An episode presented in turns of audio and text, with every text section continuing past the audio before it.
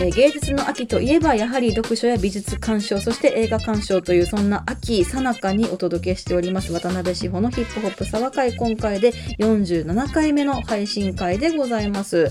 これ10月後半ぐらいに配信されてるってことですよね。そうですね。はい。ということは結構もう年末へのカウントダウンが始まってるバイブス？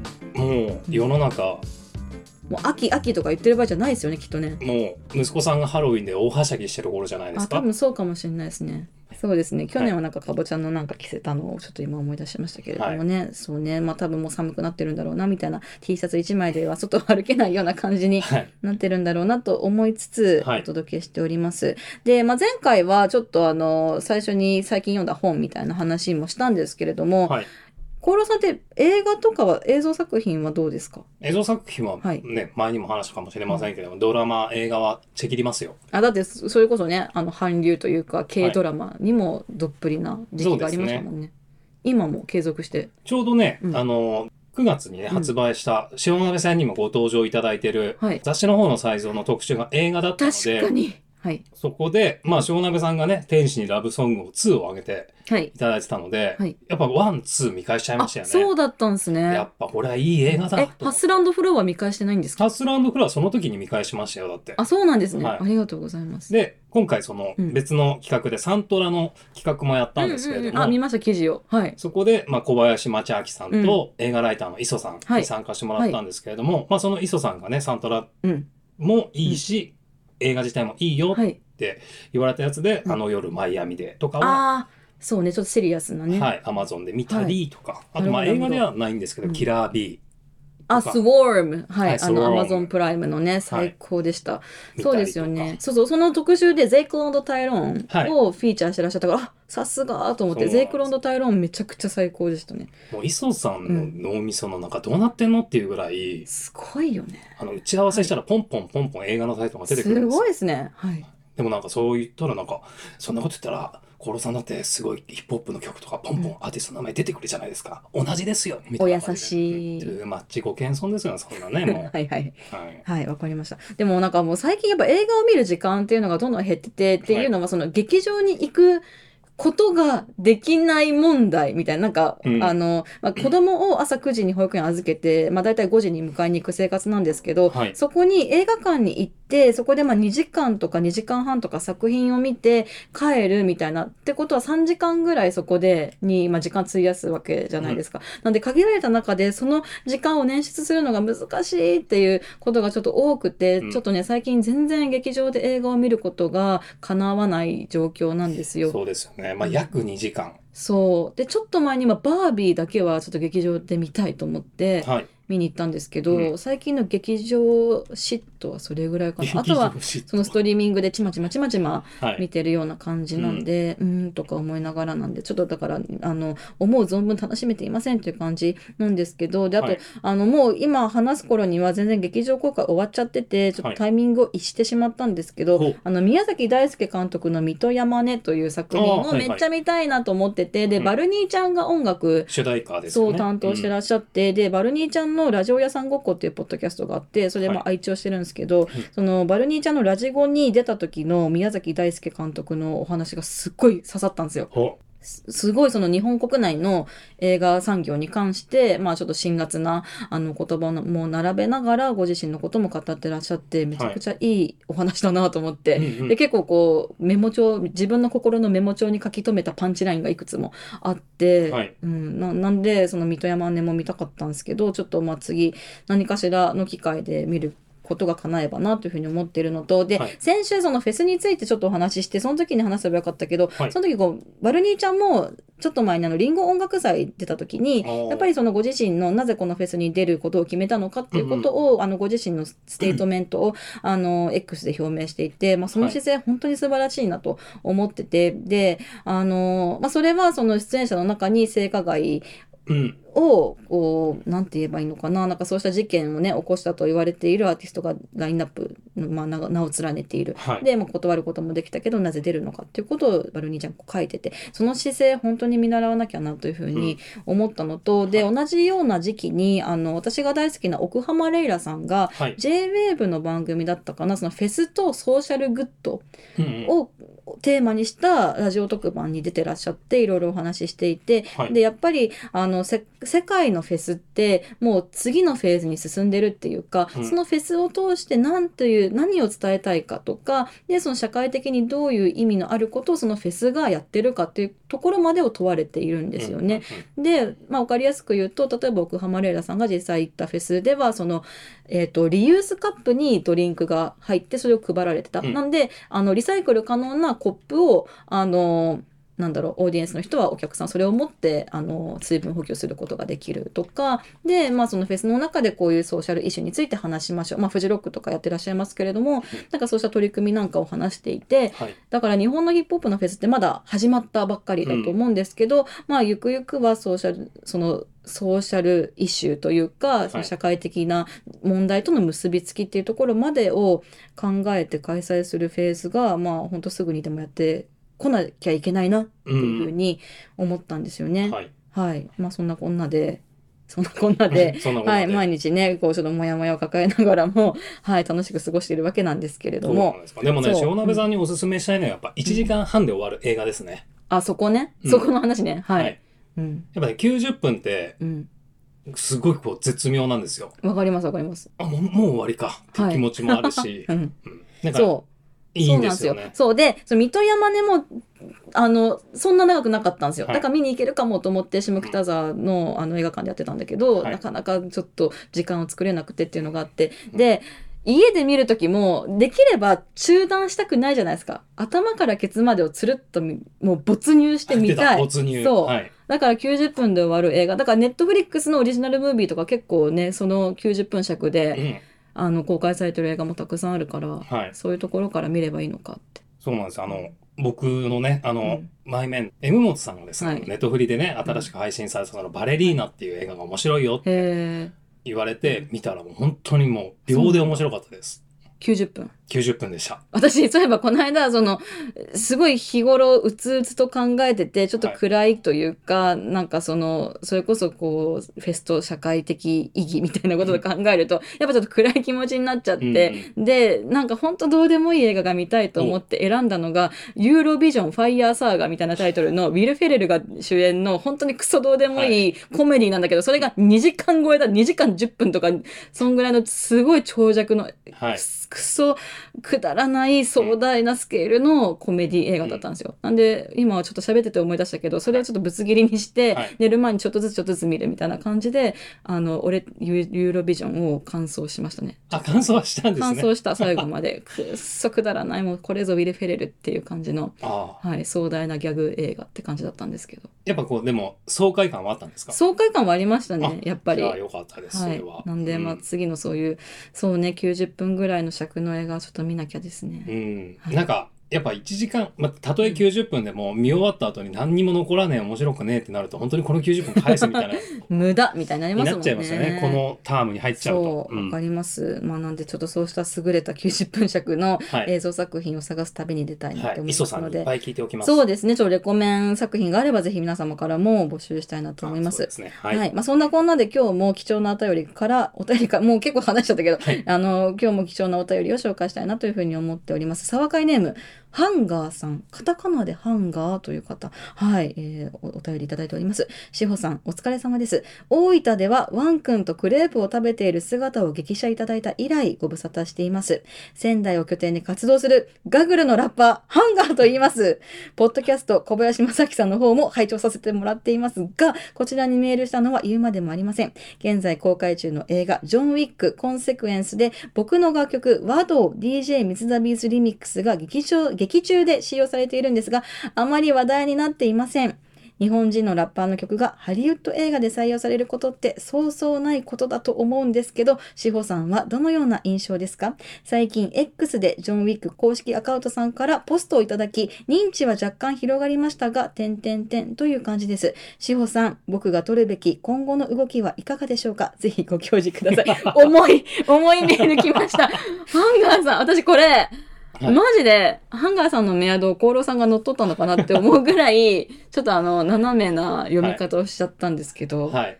仙台を拠点に活動するガグルのラッパーハンガーさんからこの雪の革命のハンガーさんですかね、ねこれ。ねありがとうございます。そうなんですね。はい。あの、ちょっと、実はね、日頃から僕も恋にしている、はい。まあ、ラッパーといいますか友達なんですけれども、ええ先日、うん。仙台に帰郷しまして、はい。まあ、その時にもね、うん彼とは一緒に飲んだんですけれどうんも、うんその時にもこの話題をされたんですよ。ああそうなんだ。はい。結構前から実はその使われたよって使われるらしいっていうのが結構もう今年だから半年ぐらい前かもしれませんうんね。うん。に、あの、でもまあ公開、アメリカでも公開されていなかったので、実際に本当に使われてるかどうかわからないみたいな。うんうーん。なので、うんうん実際そのアメリカにね、はい。在住の友達が公開初日にうん。足を運んだら、い使われてましたっていう報告があって、ようやくこう、オフィシャルに僕の曲が使われてるっていうことをね、そうだったんですね。なんか最後のカンパケバージョンみたいなのが送られてきて、はいここでこういうふうに何秒間使用してるからよよろしくねみたいなのはなかったんですね。なかったんじゃないですかね。すごいですね。だからその曲の権利のやり取りはね、きちんとあったとは思うんですけれども、ね、すごそうなんですよ。そうなんですね。そうで私も実はハンガーさんがなんか、あんまり話題になってないみたいなことをおっしゃってる X のポストは、拝見してて、その時に、はい、で、ああ、見に行かなきゃなって思ってたんですよ、それこらね。はい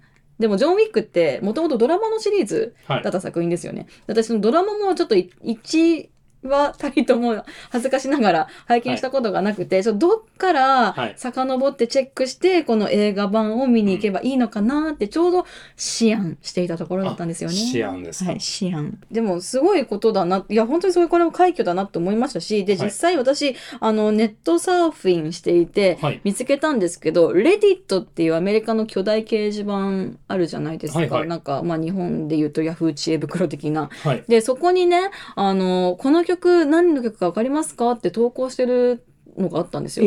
で、あの、ソン、ソングハテナマークっていうタイトルになって、コンチネンタル大阪キッチンって、まあこれはその和道が使用されているしあのシーンの説明書きだと思うんですけど、はい。で、あの、ジョン・ウィックのチャプター4の最新作映画を見たんですけど、見て最高だったと。でも一曲だけうん劇中に使われていて、わからない曲があって、どこにも情報がない。うんで、absolutely dying to find out what song it is っていう、so if anyone knows, please let me know っていうふうに書いてあって、はいもう死ぬほど探してるんで、うん誰か知ってる人がいたら教えてほしいと。ほで、まあ、こういうシーンで流れてますっていう説明があって。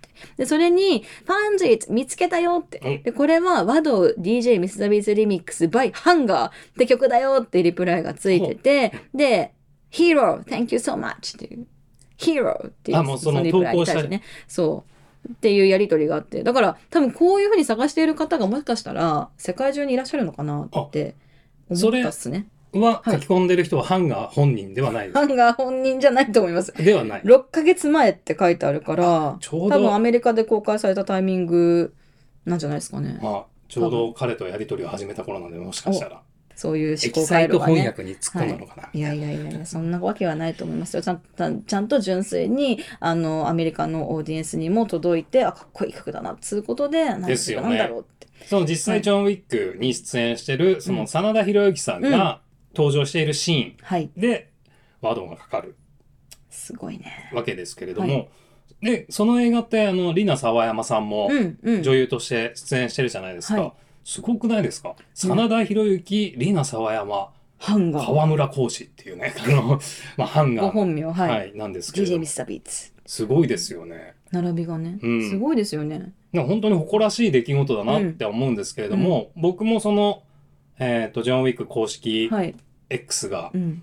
あの、この曲は使われてるのは、うん。ハンガーさんの和道ですって書いてあったんですけど、まあそれに対してね、あの、ハンガーが、正確には DJ ミツザビーツリミックスです。わら。みたいな感じでね、きちんとこう、大事だね。うん。大事ですよ。そこちゃんとクレジットしろよっていうね。はでも、それに対してのリプライは特にないって悲しんでましたけれどね、ご本人は。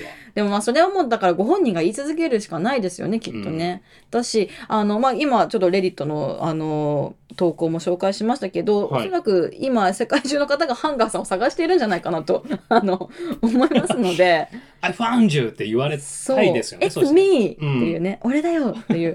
だから、だからそういう何かしらこう、なんていうんですか、海外オーディエンス向けのアクションみたいなものもあるといいのかもしれないですよね。確かに。その、インスタグラムとか X とかにたどり着いた人が、あ本あ、当にこのハンガーなのかなって、確かに。そう。だから、なんかまあそういう何かがあってもいいのかなってちょっと思いましたうね。ん。でも、実際この劇版で使用されて、なんかやっぱ日本の曲がはい。採用される時っていうのは、うん。やっぱ国内にもう入ってきてから、主題歌が、例えば、メジェーが歌う、レディゴーみたいな感じとか、うん。日本版のサントラにボートラ扱いでうん。この曲が入りました、みたいなことはありますけれども、うん純粋にその日本人の曲うが。海外のサントラに収録されたりとか、劇版で使用されて、エンドロールにっね、名前が乗っかってね。ていうのってうん前例ってあるんですかね、うちの息子が大好きなディズニーの映画で、はい。Perfume さんのポリリズムがフィーチャーされているのは聞いど。たことがありますね。うん。カーズ2で。うーん。はい。なんでまあそういうのあるとは思うんですけど、でも、なんかすごいなと思うのは、そう、例えば、ドメジャーなアーティストでうんでかい事務所に入っててとかじゃないじゃないですか。はいそれこれはリスペクトを込めてハンガーさんに、うん。あのお伝えしたいんですけど、はいそこでその監督なりあの音響担当の方わかんないですけれども、この一曲を見つけてフィーチャーしたっていうのがめちゃめちゃ誇らしいなって感じですよね。うん。その、やっぱ、目利きに長けたというか、うんうんそこでこう、ハンガーのうん。和道、ね。しかもこう、オリジナルじゃなくてはい。DJ ミスザビーツリミックスの方はい。をピックアップするっていうね、なんかそこの、そこに至った経緯っていうのは、うん。えっ、と、この話にまつわるものっていうのはね、はい。あの、歌丸さんがやられているアフターシックスジャンクションにね、うん。ジョン・ウィックの監督のチャドさんが出た時にはい。話されてたりするんですけれども、うんうん。まあ、監督は、その、この曲に至った理由っていうのはそこまでこう詳細には述べていなかったんですけれども、やっぱその本当に選んだ人になんでこの曲を選んだのかっていうのはちょっとこう、そうですよね。こ、事細か事細かに聞きたいですよてみたいですよね。でもあとハリウッド映画でジョン・ウィックぐらいのクラスになるとその、まあ、シンク量とかって言いますけどん映像に音楽合わせることを、はいその許諾量とか 印税とかすごいのかなとそうですよね。思っちゃいます。確かにハンガーにはそこまでは聞いてはいないんですけれども、はいもしかしたら次会った時とか、ミンクのコートとか着てる 可能性も。でもなんかちょっと答えがはい。ここにあるのかなって思ったのはその、いわかんないけど日本のラッパーではいアメリカでも売れたいって思ってる人はいっぱいいるわけじゃないですか、海外で通用するラッパーにみたいな。はい。でもそのあ、まあ、海外というかアメリカの人が聞いてて面白いとか、あうんこれいいなって思うところがどういうところにそういう面白みを感じるのか、うん私もやっぱ分からない部分がたくさんあってはい。こっちから狙っていってもそれがスコって外れちゃうこともたくさんあるわけで、だからこの和道の DJ ミス・ザ・ビーツ・リミックスのだからどういうところがそのアメリカのエンタメの人に刺さったのかっていうのはあ刺さった。うん。そう。前回に引き続き刺さったっていうのは、なんか分析しがいがあるので。確かに、この曲に何かしらのヒントが、そうですよね。隠れているっていうそのまあフックのああいうちょっとキャッチーな HUNGER さんのラップなのか、それとも Mitsu the Beats さんのやっぱすごいパーカッシブなうんビートだから、そこが何かしらそのなんか日本っぽさみたいなはい。ものをこう感じられて採用したのか。まあ確かに和道のオリジナルっていうのは、はい。太鼓だけのトバックトラックになるんで、うんうんうん。それをね、あの DJ ミツザビーツによる、ちょっとそのパーカッシブなは打ち込みのリミックスにうん変えている。なのでもしかしたら、ジョン・ウィックチームははい。オリジナルの和道で、その和っぽい、日本っぽい、それは真田さんがいるシーンなんで、オリジナルで行こうと思ったんだけど、いや、ちょっと待てよと。うん。逆にちょっとこの映画には太鼓よりもこの DJ メツザ・ベイツリミックスの方がフィットするのではみたいな、うん。そこまで考えての採用だったらちょっと胸熱ですよね。ね熱すぎますよね、うん。どんな風に決まったそのプロセスめちゃめちゃ気になりますよね。そうなんですよ。だからね、本当にハンガーさんがこのでも志保さんはどのような印象ですか、い。や。あの僕が取るべき今後の動きはいかがでしょうか？そうそんなそんなそんなっていう感じ。でもさっき申し上げたようにまあその多分海外からの注目っていうのがねあの高まるっていうかもう今多分さハンガーさんを探している海外オーディエンスの方たくさんいるだろうから、まあそのバイオ欄に一言ペロって英語で書いておくだけでもうん、うんなんかいいんじゃないかなって思いますけどね。でもこうよくよく考えるとやっぱ得意なスタイルというか、うん。まあハンガーのラップっていうのはこうに長いね日本語ラップの歴史の中でもこうずっとオリジナルスタイルを貫いてるラッパーの一人でもあるので、まあ僕はねもう友達としてもアーティストとしても本当に素晴らしいなと思っている人なので、もううんぜひね、このジョン・ウィックをきっかけにね、だからすごいこう、思案じゃなくて、うん。引っ込み思案の方なんですよ。あ、ハンガーさんご本当はもっとグイグイ行きたいんだけれども、うん。なんかこう、行ったら行ったでやらしいんじゃねえかなっていう。まあそうねかもね。うんでもし、なんかすごいこう、マスコミへの、こう、なんていうんですか、あの、アプローチが得意な方がもしお近くにいらっしゃったら、そのプレスリリースみたいなのを作って、ねあの話題の、なんか、何月何日に公開される話題の映画、このジョン・ウィック4に、ハンガーのうん。この曲が使われてます、みたいなのをバーッとこう、プレスに向けて投げるみたいなうん。ことがあったのかもしれないですけど、そうですよね。遅いかもしれないですけど、和道チャレンジとか TikTok でちょっと仕掛けてみようかうん。うん、でもな。あの 昔かのあのワイルドスピードの東京ドリフトあ、にもテリヤキボーイズさんの東京ドリフトって曲が使われてて、うんでそれが巡り巡ってもうに確かに。20年後ぐらいになるのかな？十何年後かにちょうどコロナでパンデミックの時にうん。東京ドリフトチャレンジみたいなのが流行って、約20年ですよね。ね、うんなんかみんなあの TikTok で使い出したりとかあったから、でみんながフリースタイルでそこに乗っけてまたヒットみたいなことがあったからいつどこでこのワードのうんミス・ザ・ビーツさんのリミックスがまた新たな火種になるかわかんないなーって。思いました。東京ドリフトのそのリバイバルによって、重森さとみさんとかがね、よりラッパーとしてね、あフィーチャーされるみたいな。だしそれこそテリヤキボーイズさんもまたこうアメリカにアジア系のフェス、まあ、それこそ88ライジングがやってるフェスに呼ばれたりとかタイのローリングラウドに出たりとかも確かに。そうしてるから確かにハンガーさんもそういうところにもしかしたらねえ、呼ばれちゃ20うかも年、20年後とかもしかしてこちらとか出ちゃう可能性あるってことですか？あるんじゃないですかスペシャルゲストワード1曲みたいな。